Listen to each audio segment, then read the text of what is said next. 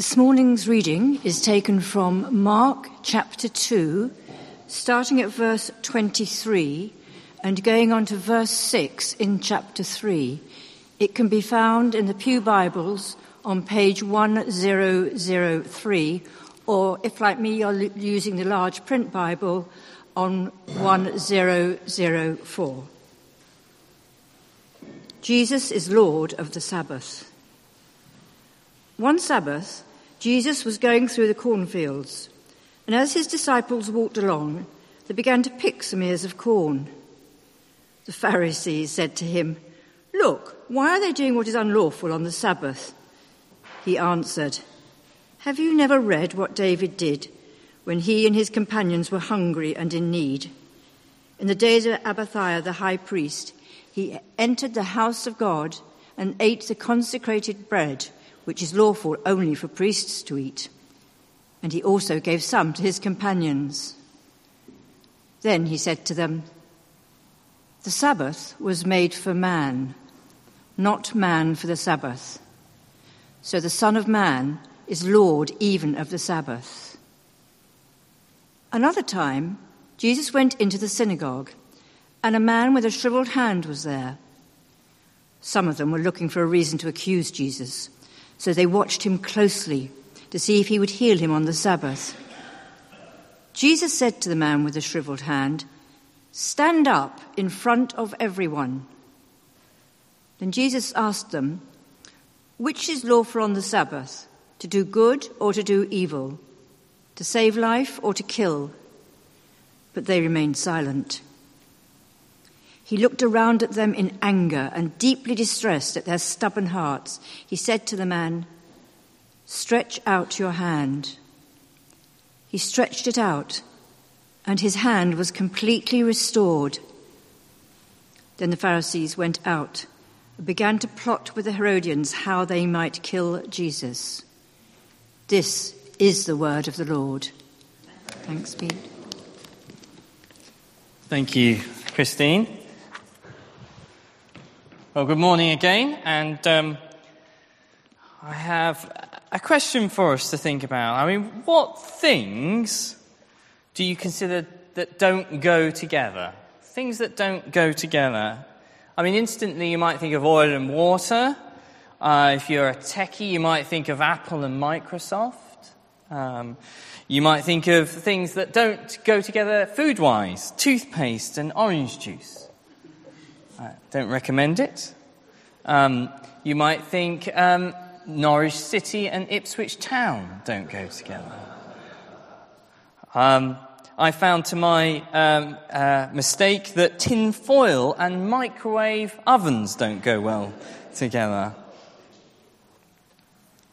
Things that don't go well together. Last week we, we saw that the new kingdom, verses 20 to 22, just before our reading, um, the new kingdom that Jesus brings is incompatible with the old ways. Just as a new cloth uh, uh, pulls away from an old garment, just as new wine bursts out of old wineskins. New, incompatible with the old. That's where we left off, and that's actually where we're continuing. Today, we're going to see just how incompatible the good news of Jesus Christ is with the old way of religion. That might sound odd because you might consider Christianity as a religion, but we're going to see how different it is. So let's take a moment to pray, shall we, as we begin. Our God, our Father, thank you for your word to us. And we pray now that you'll speak to us by your Spirit, for we ask in Jesus' name. Amen. If you'd like to keep your Bibles open at page 1003 or 4, depending on which you're looking at. We're introduced to two incidences here by Mark. First is Jesus' disciples pick some ears of uh, corn on the Sabbath. And then, secondly, Jesus, in full view of everyone, heals a man with a shriveled hand on the Sabbath. Both were considered by the religious leaders as against the law, as unlawful. The law uh, required you to rest one day in seven, that's the Sabbath. Yet the religious leaders had added to um, this with their own set of regulations and rules, um, covering all kinds of things that you were allowed to do and not do. They had added to the law. I find there's something quite sinister, a bit creepy about what uh, it says in verse 2 as these religious leaders sort of lay in wait, watching to see if Jesus will slip up, if he'll mess up. It sort of reminds me a bit of some of the paparazzi media, how they, you know, wait for a political leader to, to have a burger and the tomato sauce to fall on them or to make a, a strange gaffe or something. What is Jesus' response?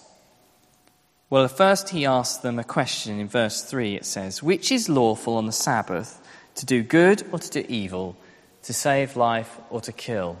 I mean, it's a straightforward question, isn't it? Requires a straightforward answer. And yet, what happens is that they remain silent. Do you see that? Silence. And so Jesus gets rightly angry. Verse 5 He looked around at them in anger and deeply distressed at their stubborn hearts. You see, the day of rest was about refreshment from being tired, it was about uh, replenishment from when you were feeling weary, it was about uh, restoration when you were worn down. So Jesus heals a shriveled hand of a man and does exactly what the Sabbath was intended for, was about bringing restoration. And yet, all Jesus gets is a stone cold silence to his question.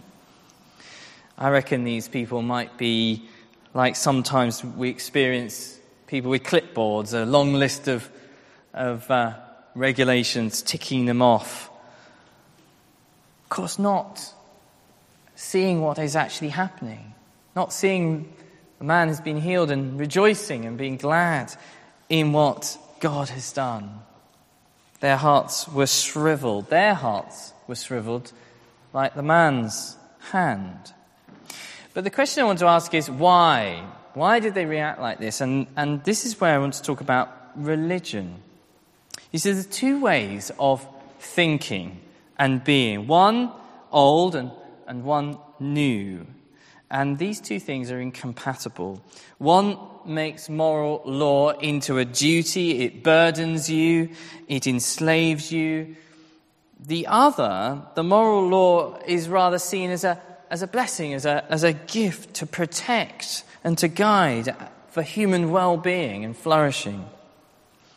One is religion, the other is the good news of Jesus Christ. One old, and one new, and they are not compatible.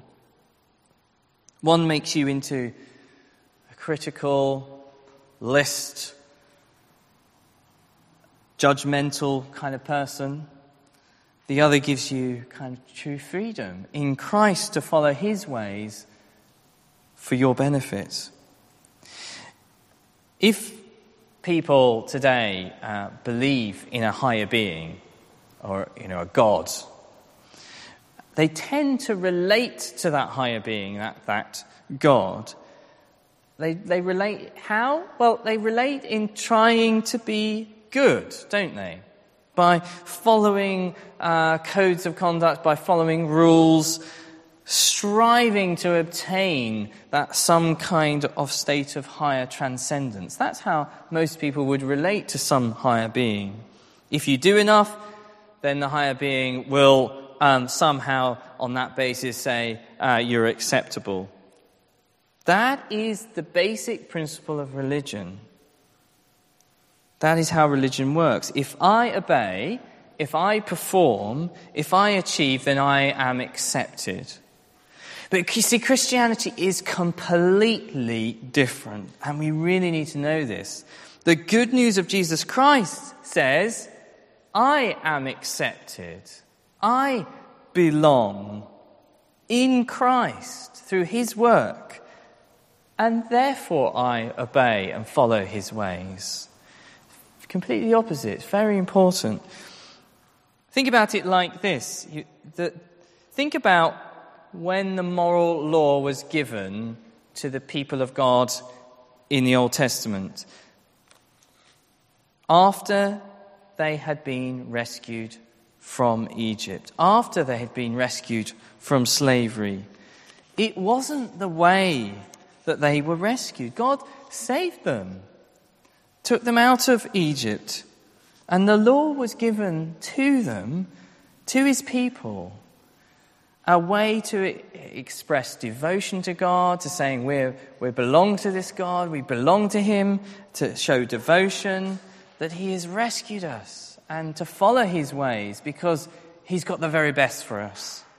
That's why the law was given for human flourishing, given to protect from things falling apart and disintegrating. That's why the Sabbath rest was given, given to restore, given to refresh, to enjoy what God had given. Let me shift the principle into another area of life. Sometimes the Sabbath can feel a bit like uh, uh, uh, something that's a bit uh, different for us in our culture, but um, let me shift it to a different area just to show you how deceptive um, religion can be. I, I remember being a youth worker, a youth volunteer, and um, a young man uh, came to me and um, he wanted to know what the Bible says about sex and relationships. And so I showed him that, that uh, relationship, the sex, belonged within a lifelong, exclusive marriage between a man and a woman. I showed him from the Bible. That man, young man, turned around to me and said, Okay, if that's the case, I want to know exactly what I can and can't do. I want to know all the little rules. I, I, want to know what's acceptable. Please just give me the do's and the don'ts. Give me the lists. Can I have a girlfriend? Can I hold hands? Can I um, do this, do this? What's too far? Just tell me the rules. Tell me the rules so I, I, I can be right with God. Do you see what's happening? He, he was a young man who was on the way fast to becoming a little Pharisee, wanting all the little extra regulations so that he could feel less anxious about what, what he was doing, so he could justify what he was doing to get away with, to be tick the boxes and be right with God. And of course, the principle is right.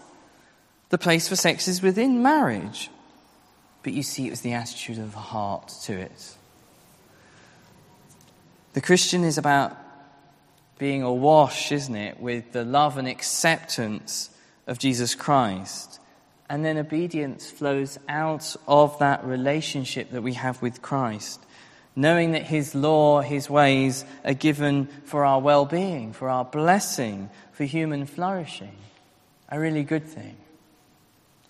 You see, the good news of Jesus is so radically new and is therefore not compatible with the old religious ways. And so Jesus becomes really angry, righteously angry. And yet, notice who else gets angry. Look at verse 6 with me.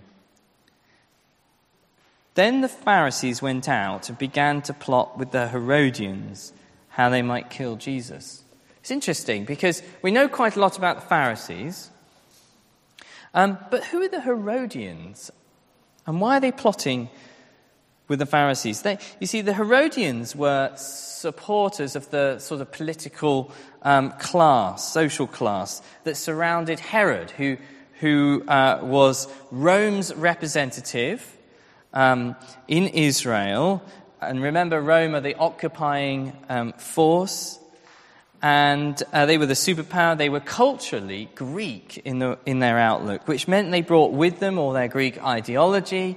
Um, they were very much um, liberal in progressive regards to um, human relationships. They were pluralists when it came to the gods. They had many, many um, different gods. You might even recall that John the Baptist had a, a run in with uh, Herod and his people because Herod had taken, um, he'd taken his brother's wife to be his own. You remember that. So the Pharisees and the Herodians were often clashing with each other. The Pharisees were the religious uh, class, um, the Herodians uh, were the ac- occupying force, and s- they saw them as the, uh, a threat to their way of life, to their laws, and um, they wanted actually, usually, to keep away from them because they thought they were going to get contaminated by them. The Pharisees, you see, put emphasis on following the rules. The Herodians put emphasis on living according to what felt right, as long as it didn't impact or threaten the empire. So, my question is how in the world did the Pharisees and the Herodians come together to plot to kill Jesus? Well, because Christianity is the complete opposite to both of them. Christianity, the good news of Jesus Christ, is neither, on the one hand, moralism and neither relativism. The good news of Jesus Christ is neither conservative nor liberal. It is neither traditional or progressive. The good news of Jesus Christ is neither right nor left. Neither about me doing what good works to get in, nor about me deciding what's right and good and doing those in order to be free. Neither. In actual fact, when you look at these two, Herodians and the Pharisees, they are actually basically the same thing. They are religion. Religion. One says, I follow the rules given to me.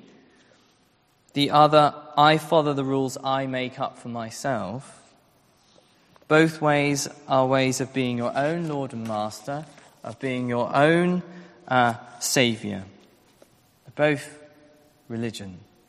Both are completely hostile to Jesus and the good news of Jesus Christ.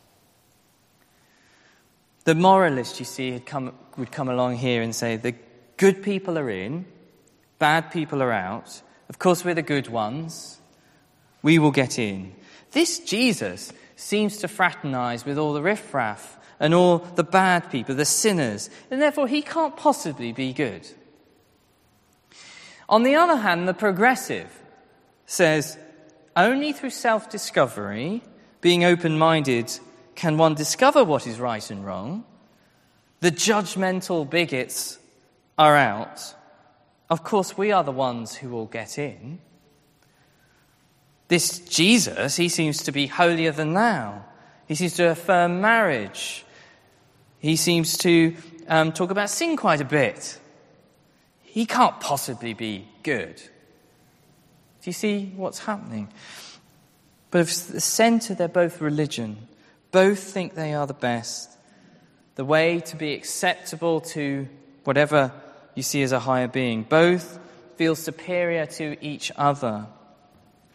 And friends, this is really, really important because this is the default position of our hearts. This is how our hearts operate. And we see it all the time. Jesus, though, comes along with the good news. Hallelujah.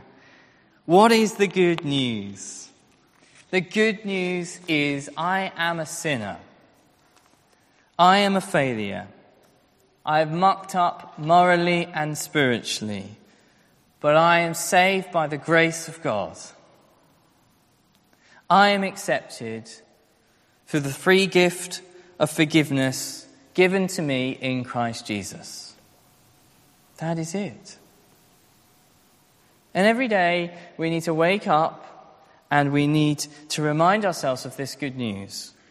We need, to take, we need the Holy Spirit to pound our hearts with it and we know the reality of it each day because our default will go the other way. So when we feel perhaps anxious about something, maybe a, a piece of work, a project, and you're worried, might not live up to the standard that is expected of me, I might not be able to follow the rules, and realize instead that I can never live up to the standard. But it doesn't matter because of what, what others think of me, what my boss thinks of me, because I know that Jesus Christ has said to me that you are mine. I have saved you. I love you, and I have died for you. You are mine. And you, he will keep on loving you. He will keep on, even when you mess up and that project or that thing fails.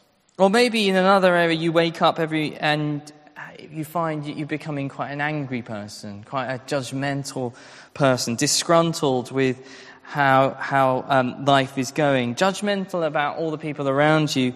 Um, you know, my people in my office, they're so lazy. If only they could uh, look and see how hard I work and how hard I'm achieving.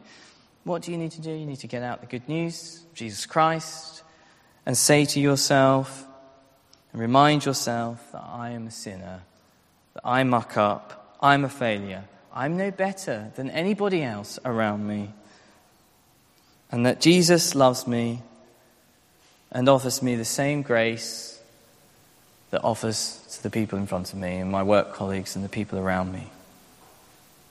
That Jesus loves me and loves them. And that will make you less angry. It will change you from the inside out. Christianity and religion, they're just incompatible. Like oil and water, the good news of Jesus is completely new. You can't sew it onto an old garment, you can't pour it into old wineskins. It makes both Pharisee and Herodian, moralist and progressive, come together ready to plot to kill Jesus. Why does it do that? Why does it do that? Well, because of what it says in verse 27. Then he said to them, The Sabbath was made for man, not man for the Sabbath. So the Son of Man is Lord, even of the Sabbath. Jesus is not doing away with the Sabbath. Um, that might have pleased the Herodians, the progressives. Um, the Sabbath, he's affirming the Sabbath. It was made for man, for humanity, which means, yes, if you are too busy at work and you are not resting, you do need to rest. You can overdo it, you can burn out. But don't turn that into some sort of um, legalism that it was never meant to be. Jesus is not doing away with the Sabbath, he's not amending it.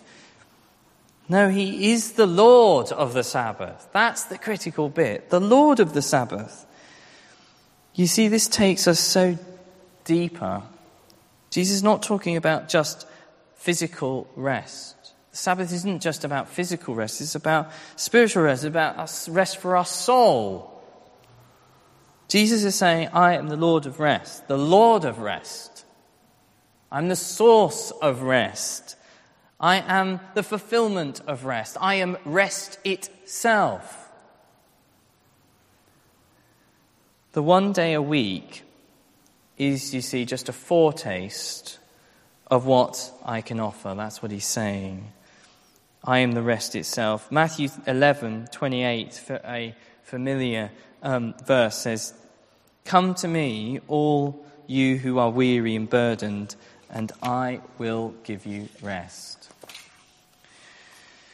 These early chapters of Mark are all about Jesus and his identity. It is about his lordship, that he is Lord of all, he, that he is the rest that we need, the deep rest. How are we going to respond? Are we going to respond like the Pharisees and the, and the Herodians with a kind of stony silence, saying, actually, I want to do it myself. I want to be my own God. I want to be my own sovereignty. Or, you see, you can't sit on the fence with Jesus. He is claiming to be in charge. He is the master, the Lord of the Sabbath, of everything, of my relationships, of my work. What are we going to make of Jesus? What are we going to do about Jesus? Well, surely it's there in that verse. Let us come to him. Come to me, all who are weary and burdened, and I will give you rest. And that's what we're going to do now. We're going to turn to communion being, rem- being reminded that it is in Jesus' death that he gives us rest. Rest from our striving to be our own saviours. So let's just pause for a moment and I will prepare the table and let's come to the Lord Jesus seeking his rest.